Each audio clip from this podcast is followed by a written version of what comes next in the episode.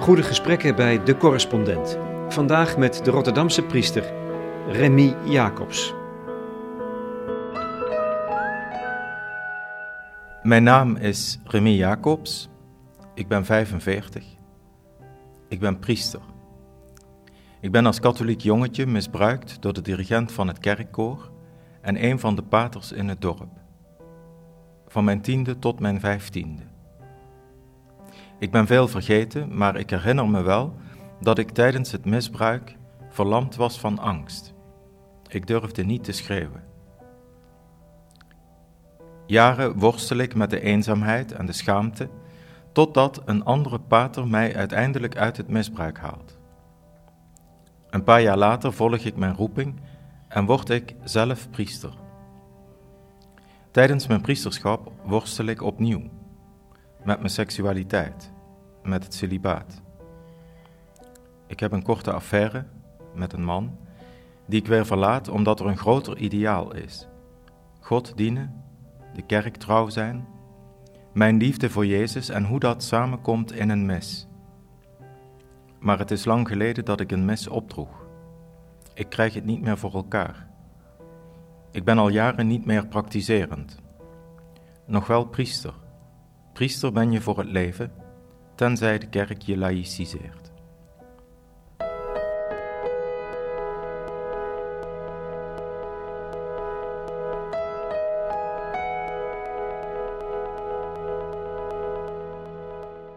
Remy, ehm, priester voor het leven. Je hebt ervoor gekozen om jouw verhaal te vertellen in het theater. Wij zitten hier in het theater, bij het Roodtheater. Je hebt hem gemaakt samen met Marjolein van Heemstra. Bij, onder de vlag van het Roodtheater, hier in een van de studio's. Leeg, ja, zwarte doeken. En een één tafel in het midden. Ik kan me voorstellen dat jullie ook zo begonnen zijn. Zo is begonnen, ja. ja. we, zijn, ja we zijn hier in de, in, de, in de kantine, zeg maar, of in het restaurant zijn we begonnen. En, ehm, ja, en daarna zijn we hierheen gegaan. En nu is het, nu is het leeg. Ja. zo begint het ook. Er is niks. Nee. Kaal werklicht. Mhm. Staat er nog een brandblusser. Dat is, het, zo'n beetje de enige kleur. Ja, de val. En, de, en, een, en, een houten tafel. En een houten tafel. En daar moet je het dan mee doen. Ja. Um, een priester in het theater. Is dit toch ook een soort heiligdom voor jou geworden?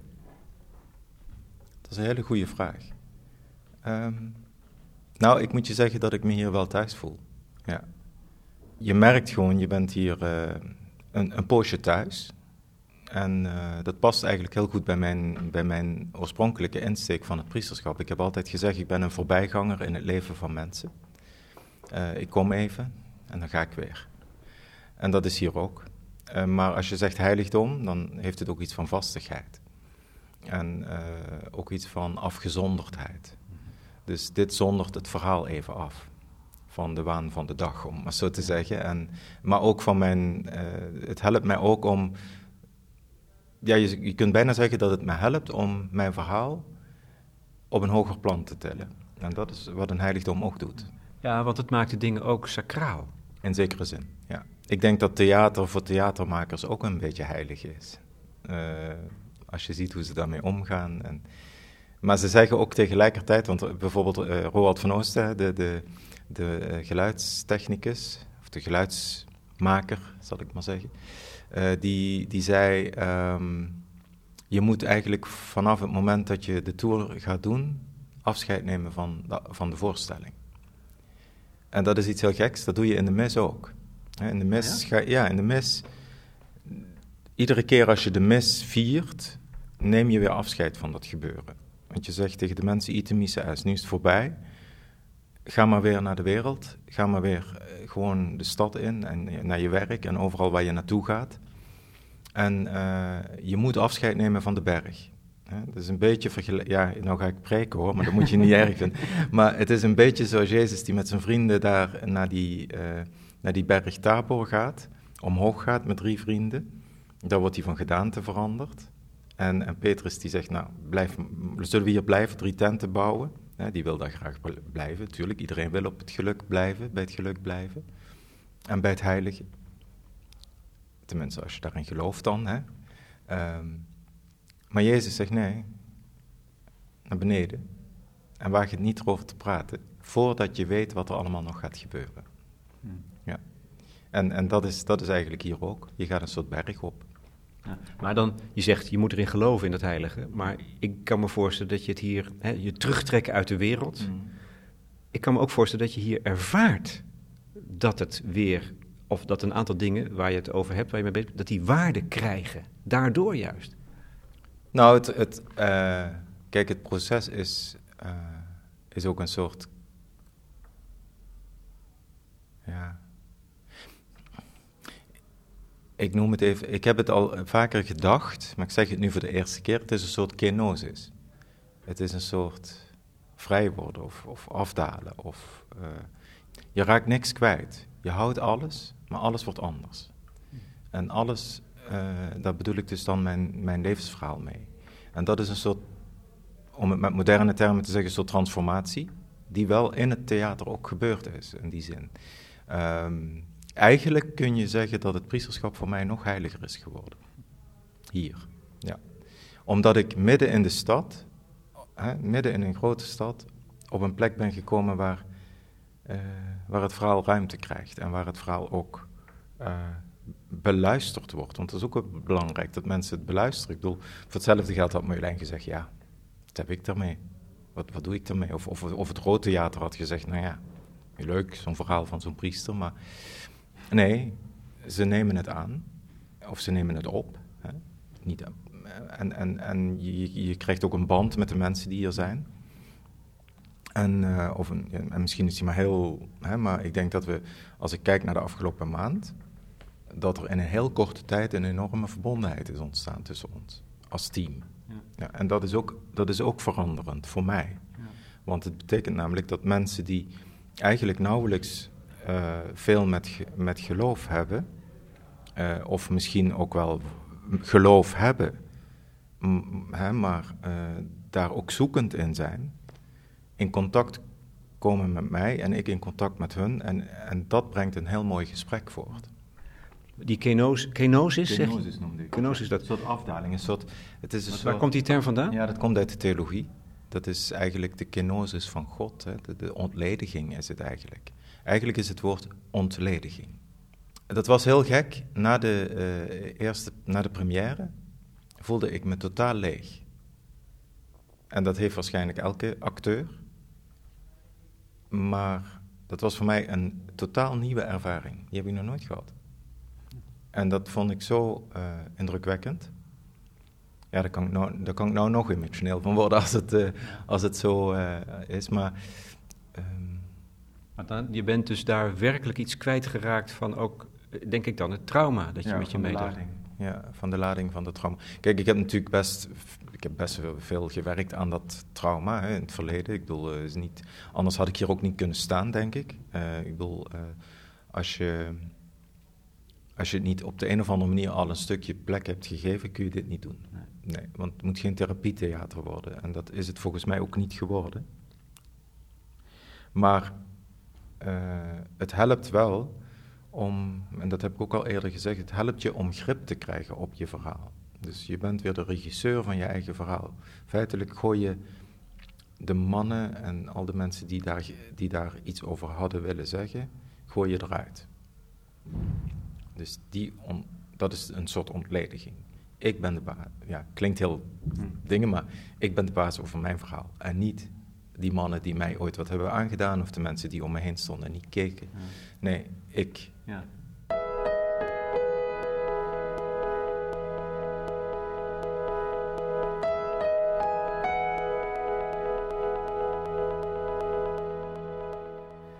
Misschien vind ik wel de meest ontroerende zin, de meest intrigerende, maar ook een beetje raadselachtige de zin. Je kunt spreken en blijven. Ja. En voor mij is dat een sleutelzin. Mm. En volgens mij zeg je vlak daarachter ook nog als moeder in het spreken is liefde. Ja. Maar die eerste zin vind ik bijna nog, nog mooier. Mm. En dat is voor mijn gevoel een antwoord op misschien wel 30 jaar lang zwijgen. Ja. En ik denk dat dat eigenlijk het belangrijkste gevecht is. Mm. Het, tegen het zwijgen. Is dat ook zo? Heb je het ook zo ervaren? Kijk, toen, toen ik mijn ouders vertelde op basis van wat die priester tegen mij zei, die me eruit haalde, die zei, je moet het aan je ouders vertellen. Dus die gaf me eigenlijk een voorzetje om te praten. hij haalde je eruit. Dat Ja. vind ik ook zo. Je zei het net in die, in die tekst die ook. Hoe, hoe, wat gebeurde daar voordat je erop doorgaat? Oh, dat kan ik, ja. Kijk, hij mag daar niks over zeggen. Want het- ik was in Lourdes met eh, een klein clubje eh, jongens die ook naar eh, het priesterschap op weg waren. En daar heb ik, het voor, heb ik voor het eerst ge, gebiecht dat ik seksueel misbruikt was. Alsof ik het schuld was. Zo voelde dat dus. En zo voelt dat. Ja, je voelt, het voelt alsof jij het schuld bent. Alsof jij degene bent die iets vreselijk fout heeft gedaan. Dat merk je ook op het moment dat ik daar hè, in, de, in de voorstelling, maar dat was ook echt zo. Als je daar ligt op die grond van, die, van, van, van dat oksaal, de, eh, als er mensen binnenkomen, het eerste wat je doet, tenminste wat ik deed, was inkrimpen. Zo van, "Ah, als ze mij hier maar niet zien, als ze mij maar niet horen. Hè. En eh, alsof je het schuld bent. Dat biechtte je. En dat En wat zei hij toen? En hij zei, Remy, je bent het helemaal niet schuld.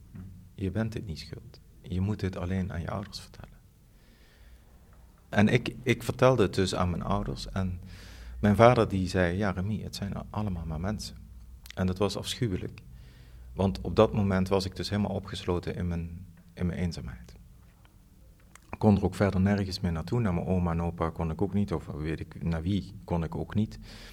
En, ehm, maar daarna is er ook eigenlijk niets gebeurd wat mij geholpen heeft om dat verder te, te, te bespreken. Ook binnen die context van de kerk niet.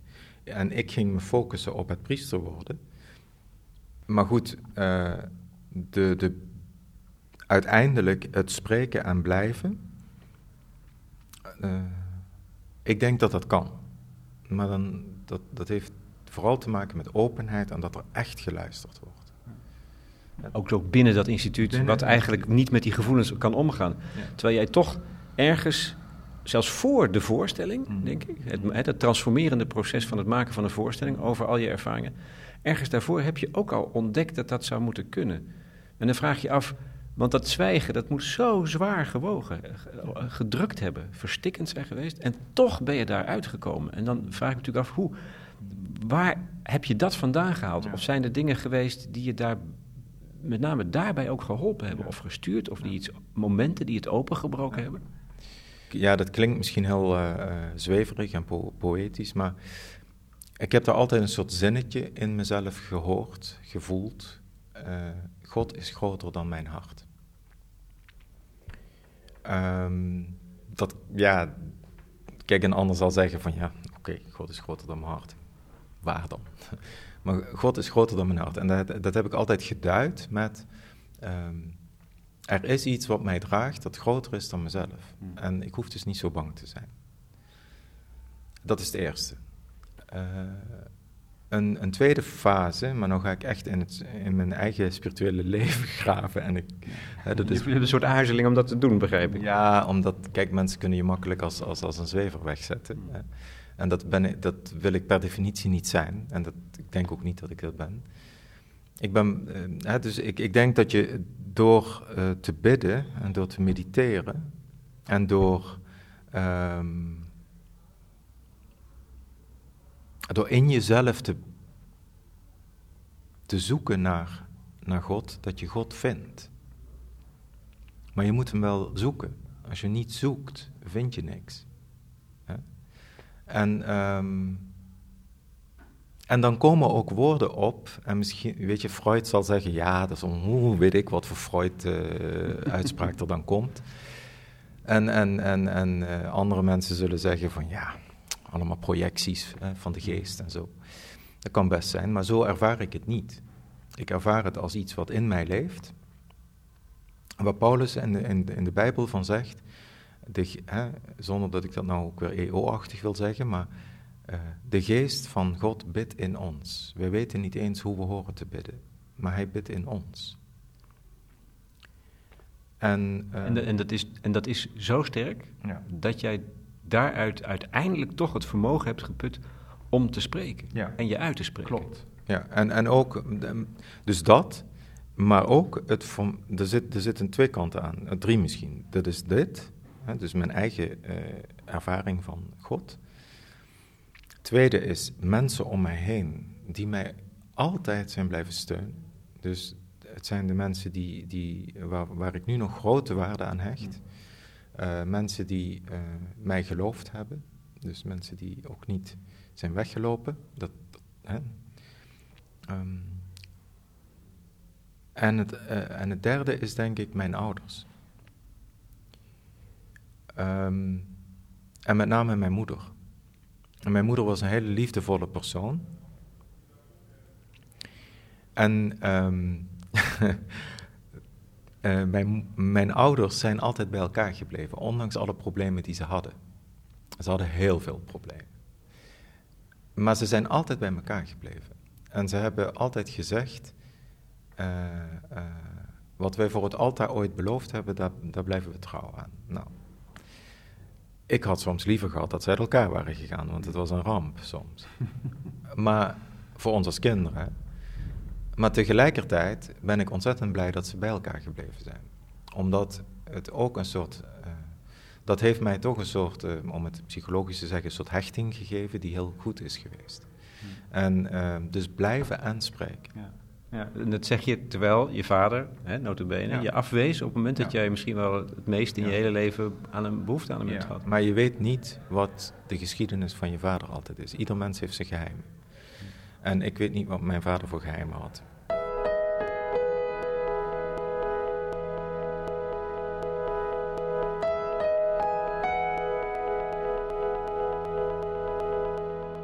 Je, je zegt, hè, een fijn begin, dat je je eigenlijk weinig herinnert.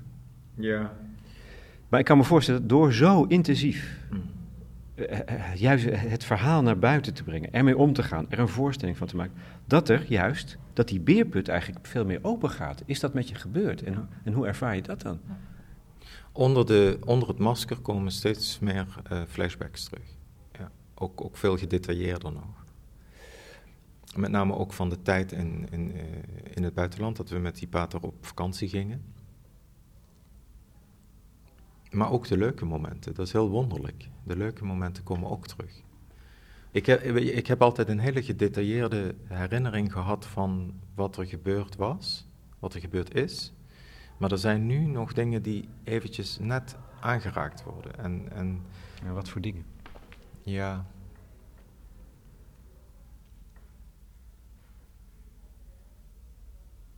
Ik zie nu soms de ogen van die mannen uh, helderder. Ja.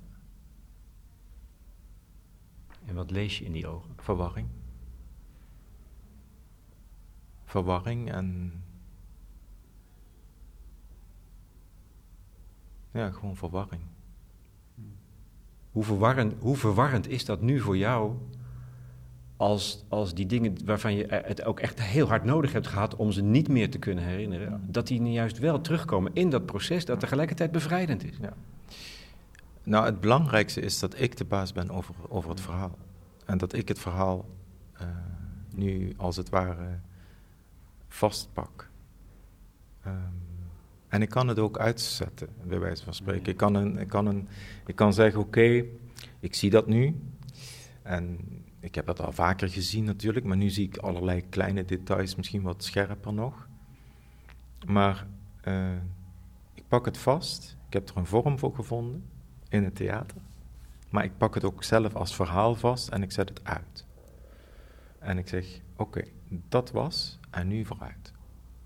En nu ga ik de, weet je, en ik doe er iets mee. En ik wil andere mensen ook eh, aanmoedigen, bij wijze van spreken, om met de moeilijke verhalen die, eh, die vaak zo duister zijn, wat we ook zeggen in de voorstelling. Hè, de duisternis is gewoon het leven van alle dag vaak. Om er iets mee te doen. Blijf er niet mee zitten. En, en blijft er ook niet in zitten.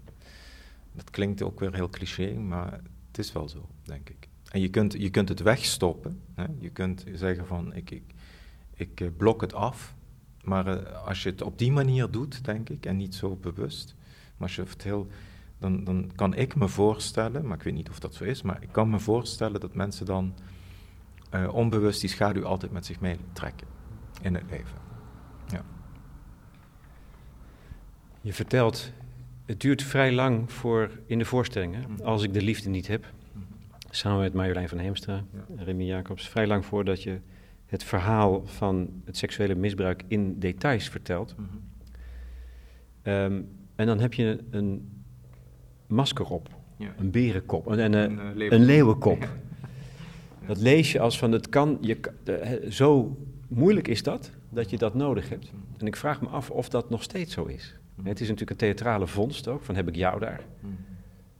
Omdat je op een gegeven moment haal je die kop er weer af en dan zie je jou. En dat is misschien wel het meest aangrijpende moment van de voorstelling. Mhm. Soms hebben, laat ik zeggen, ik weet niet of ik het nog nodig heb. Eh, misschien soms wel. Ja. Het schept ook afstand tot, het, tot de details en tot de, gru- het gruwelijke daarvan. De pijn ook soms. Ehm, maar het schept ook afstand tot de mensen aan wie ik het vertel. En dat heb je ook nodig. Dat Toch, heb ik ondanks nodig, juist ja. het feit dat je Ja. juist een, een luisterend oor wil, Ja. heb je tegelijkertijd afstand nodig. Ja. Waarom? Ja. Omdat ik me realiseer, maar al te goed, dat het ook voor mensen die het horen eh, gruwelijk is. Kijk, en, en ik bedoel, ik vergelijk het soms wel eens met als we kijken naar televisie, naar kinderen die, geen, die in het oorlogstrauma zitten, hè, die kinderen die op de vlucht moeten, dan zeppen we weg. Want we kunnen dat gewoon niet aan, om dat allemaal te zien. Dan, dat is geen onverschilligheid. Maar dat is omdat we het gewoon in ons hart niet aankunnen. Kinderen zijn voor veel mensen toch nog het meest heilige wat er is. En ik denk dat het masker helpt om dat aan te kunnen. En om daar nog net van af te kunnen blijven. Maar het wel toe te laten. Ja. Nou, dat, het is heel. En het is ook nog eens. Het is een, het is een kinderbeest. Ja. Die leeuwenkop. Ja, het, is, het is juist Ja, ook het is heel. Het is, en nou, het is, heel ambi- het is een heel mooi signaal. En, en wat ik ook, eh, kijk, ehm, ik heb natuurlijk ook mijn maskers opgehad om te verbloemen wat ik eigenlijk voelde. En, ehm, en ik, ik, ben al, ik heb in de psychiatrie gewerkt, 2,5 jaar.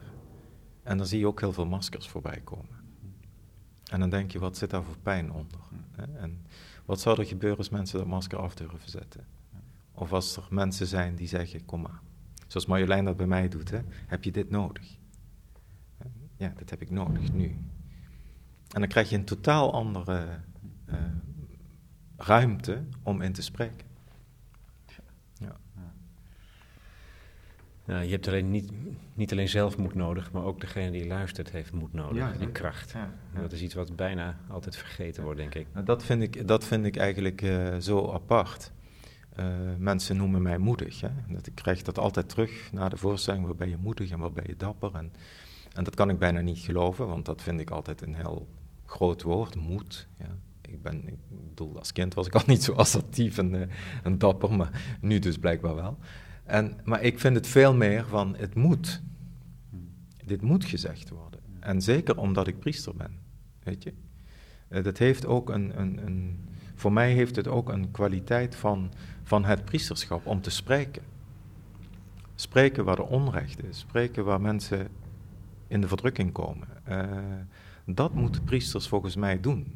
Maar dat, ik zeg het nou even, ik ben niet meer in het ambt, hè, dus ik ben niet meer in functie eh, als priester, maar ik vind wel dat dat moet gebeuren. Ja.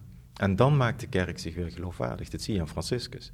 Ja, als hij opkomt voor mensen, op, op wat, wat voor manier ook. Kijk, ik heb mijn eigen zwijgen doorbroken. En dat vind ik ook het mooie van Marjolein. Dat heeft ze echt heel goed aangevoeld toen ik haar die brief stuurde. Die ik dus ook aan alle bisschoppen en, en de nuncius en, en nog meer mensen heb gestuurd. Die ging over het zwijgen van de kerk. Waarom moet je alles eruit trekken? Waarom... eh, en dat, eh, ik bedoel, daar is de kerk meesterlijk in geweest om allerlei dingen eh, eh, onder het tapijt te houden. Maar in dat zwijgen heb ik dus gewoon nu mijn eigen zwijgen doorbroken. Dus, dus wat Marjolein heeft aangetoond is dat die brief eigenlijk ook aan mij gericht was. Hoe lang Ja, ja. zwijg ik nog? Hoe lang ga ik nog door met met, met, met, met mensen de hand boven het hoofd houden. Hoe, hoeveel ik ook van die mensen hou. Hè?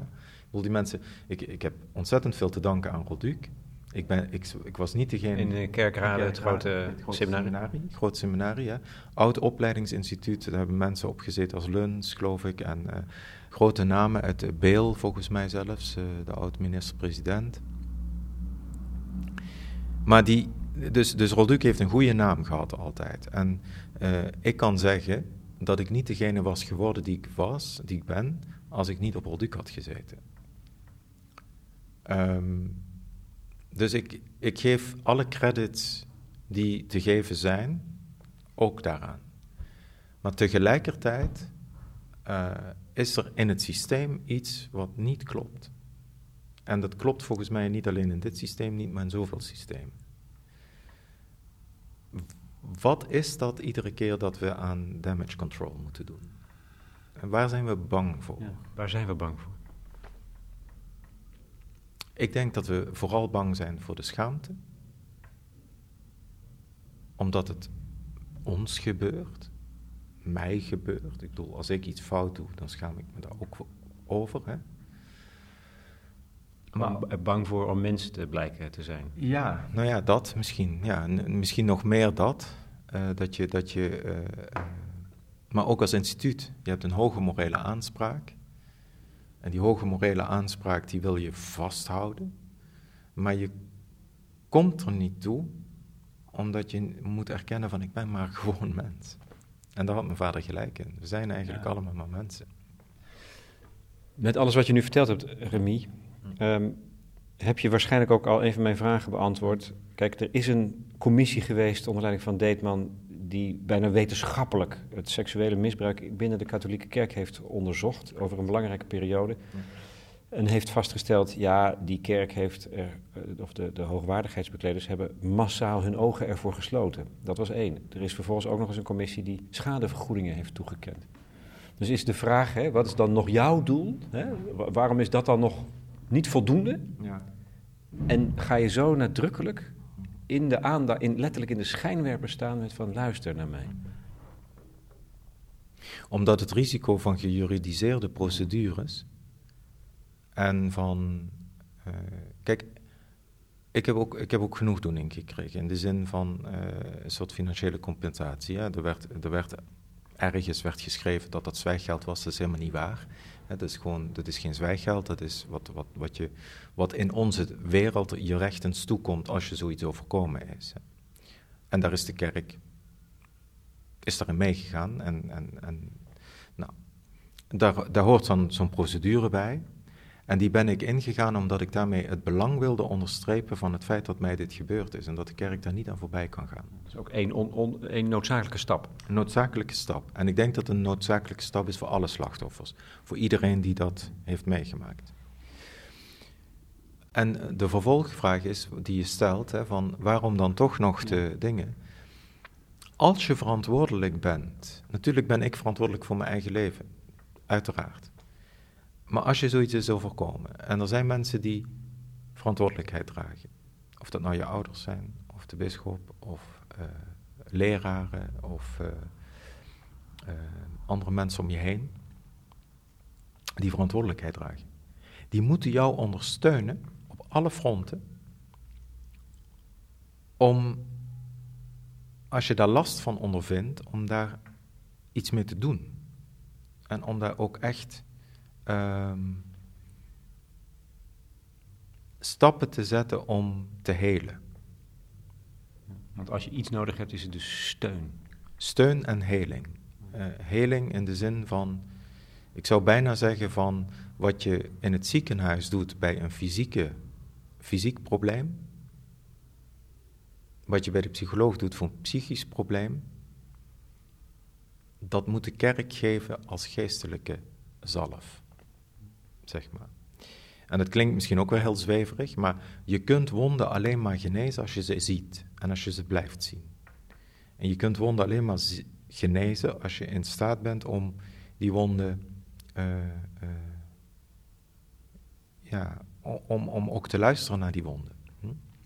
Blijf ze zien en zeg niet, nou, we hebben ze nou dichtgenaaid ja, met wat geld en, eh, en een beetje toehoren. Want ze springen zo weer open als je niet blijft kijken of er niet pus onder zit.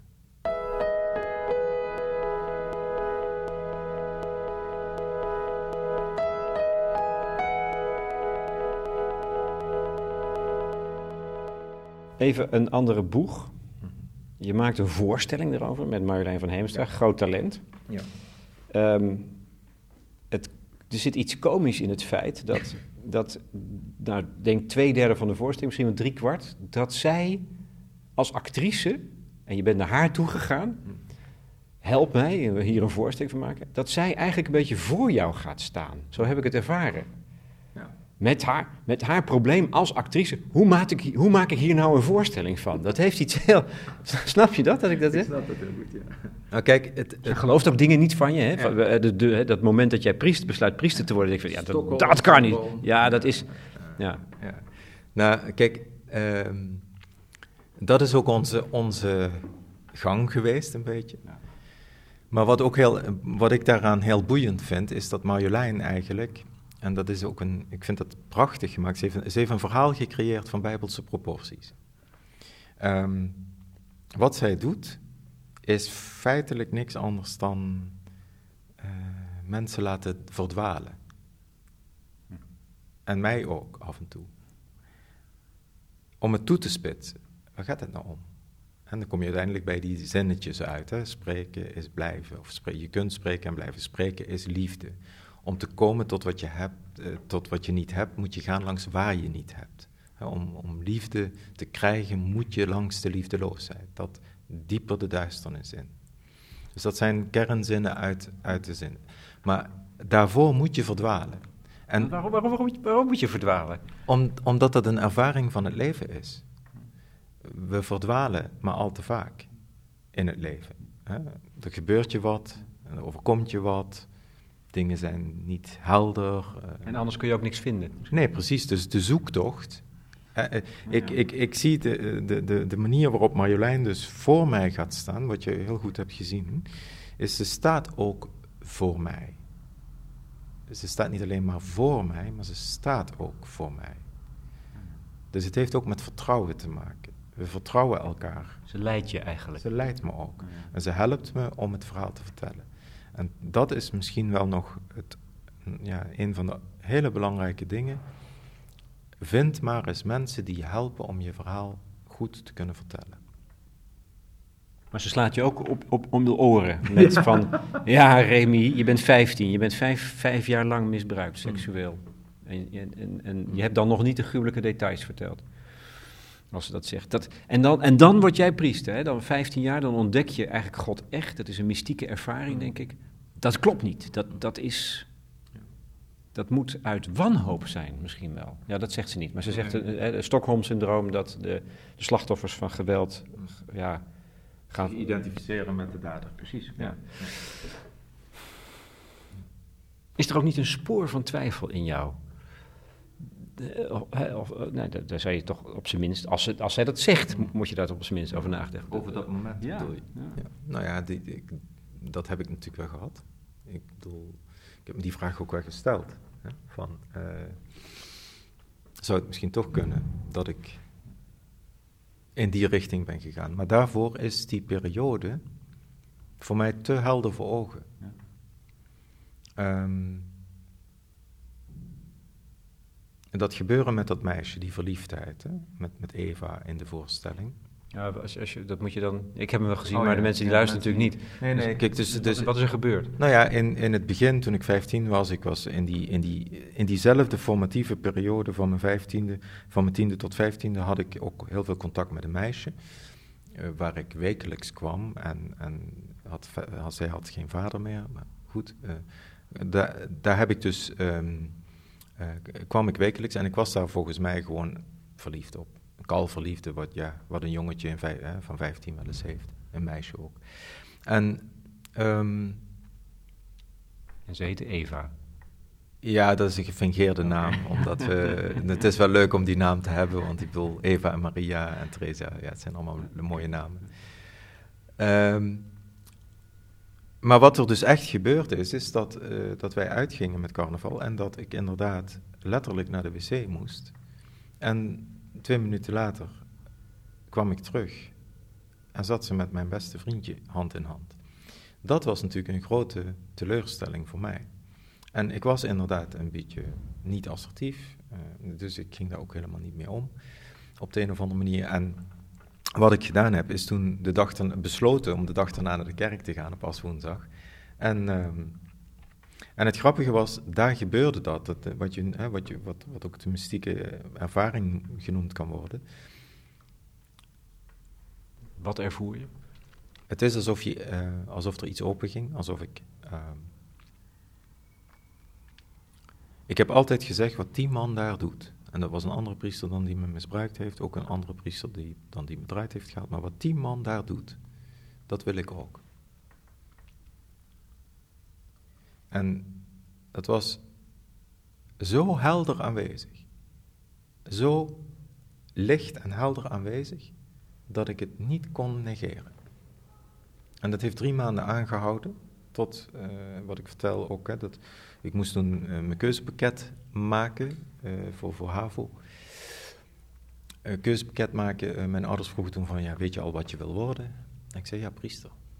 En zei ik, zo van, hm? Maar wat zag je dan op dat moment? Wat deed hij in jouw ogen? Die priester? Ja. Hij deed de mes. Hij, hij, hij, hij celebreerde. Hij celebreerde de mes. En hij, hij hief die, die, die, die, die, schaal met brood omhoog en, en, en, die kelk, weet je. En dat was voor mij een, een moment van, oké, okay, dat. Ja. En als je er nu naar kijkt, snap je dan dat het dat moment kon zijn? Heeft dat iets te maken met die, het, het heilig maken? Want dat is toch wat er eigenlijk gebeurt? Dat je wel degelijk hè, iets, iets nou ja, letterlijk celebreert, viert, maar misschien ook wel uh, iets optilt? Ja, dat is een hele, een hele slimme vraag. um, kijk, ik wil een beetje vermijden dat, uh, dat het alleen maar in de, in de psychologische termen ja. van sublimatie wordt gezien. Ja, ja goed, dat is, dat is natuurlijk bijna, is bijna onvermijdelijk om er zo naar te kijken. Dat, Snap je dat?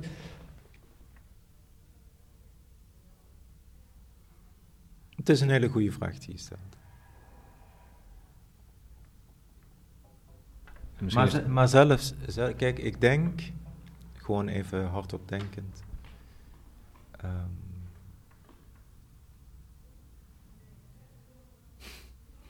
ik zou bijna met Klaas Hendriksen zeggen: het maakt eigenlijk niet uit. Dat is de do protestantse dominee die ja. voor zichzelf vastgesteld heeft dat God niet bestaat, maar wel dominee is. Ja. ja. ja. Dat vind ik wel een. Maar die is tricky. Want ik geloof wel dat God bestaat. In tegenstelling. Maar ik ben wel uh, uh, ook erg door, uh, in die zin ook door de mystiek beïnvloed, denk ik. Dus. En wat bedoel je daarmee? Daarmee bedoel ik dat, en dat, heeft al, dat ligt al in dat, in, in, in dat moment, hè? daar ligt dat eigenlijk al in. Kijk, um, Als ik aan God denk, kan ik eigenlijk alleen maar zwijgen. Want ik kan God niet vatten. En ik kan de grootheid van God ook niet vatten. En uh, tegelijkertijd is het enorm intiem. Is het enorm in mezelf. En als ik kijk naar, uh, uh, zonder dat nou te willen naapen of zo, ja. maar meester Eckhart is een mysticus ook, hè, die, eh, die spreekt eigenlijk over een, een niet wetend weten. Dus, en zo zie ik eigenlijk dat soort momenten, als een niet wetend weten. En, uh, en, in wezen zou je kunnen zeggen, is dat voldoende? Dat is voldoende, ja, precies. Weet je, en dan kan ik wel allerlei psychologische categorie, ja, ja. categorieën erop plakken, ja. maar dat is het. Dat is een ervaring, vooral een ervaring want daar gaat het om. Het is een, een, een ervaring in je, in je hart. Ja. In, je, in je wezen. En, en ik denk dat veel meer mensen dan we denken dat soort ervaringen hebben. Of het nou is in het bos of in het zwembad of waar dan ook. Ik denk dat voor veel mensen dat lastig is als dat als God wordt benoemd. Dat, zit in de weg Ik snap het. voor veel mensen. Ja, snap ik. Maar ik, heb de, ik snap het en ik snap het niet. Want dan, de enige, dan stel ik altijd de vraag, waar ben je bang voor? Ben je bang voor dogma's? Nou, volgens mij heeft God geen dogma's gemaakt. Eh, als de Bijbel ergens zegt, en zoveel godsdiensten zeggen het de Bijbel na, eh, God is liefde, waar zouden we dan bang voor zijn? En dat is dan ook weer een goede vraag. Ja, ja. ja. Kijk, kijk als je, ik, vind, ik vind dat altijd zo'n discussie. Die, die, eh, we, we willen allemaal, kijk, heel veel mensen willen iets ervaren. Maar misschien heb je het al. Het ligt voor je voeten. Maar noem het alsjeblieft geen persoonlijke God. Want ik zou me aan die persoonlijke God moeten conformeren. Het is helemaal niet, het is geen kwestie van moeten. Het is een kwestie van, doe je dat of doe je dat niet? Maar daar ben je vrij in. Iedereen kan dat doen of niet. Maar voor mijn part conformeer je je alleen maar aan dat gevoel wat je hebt, of die ervaring. Dat is ook, dat is, dat is toch meer dan voldoende. Nog één ding. Laatste. De voorstelling heet Als ik de liefde niet heb. En je citeert, eh, dat is Paulus geloof ik. 1 Corinthians 13. Precies. Er stond een jongen na afloop van de voorstelling die ik zag in eh, Utrecht. Totaal ontroerd. Is een acteur, een opleiding, die toevallig net diezelfde tekst ook had gedaan bij een van zijn opdrachten. En die was helemaal gevloerd door het feit dat je dat daar durfde te... Die stond ook te huilen nog later op straat, volgens mij. Overrompeld daardoor. Gewoon omdat het er zo, zo over liefde kon gaan. Heb je eigenlijk nu na alles de liefde leren kennen? Een goede vraag. Ja, nou, ik denk, ik denk het wel. Ja, ja, ja. Kijk, het is, de liefde blijft een, eh, een onbestemd verlangen. En een, eh, en een groot mysterie. En ik denk dat ik het daar maar bij moet laten. Dankjewel. Dankjewel.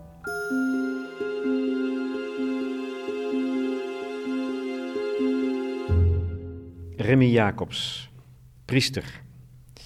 In gesprek met Lex Bolmeijer voor De Correspondent.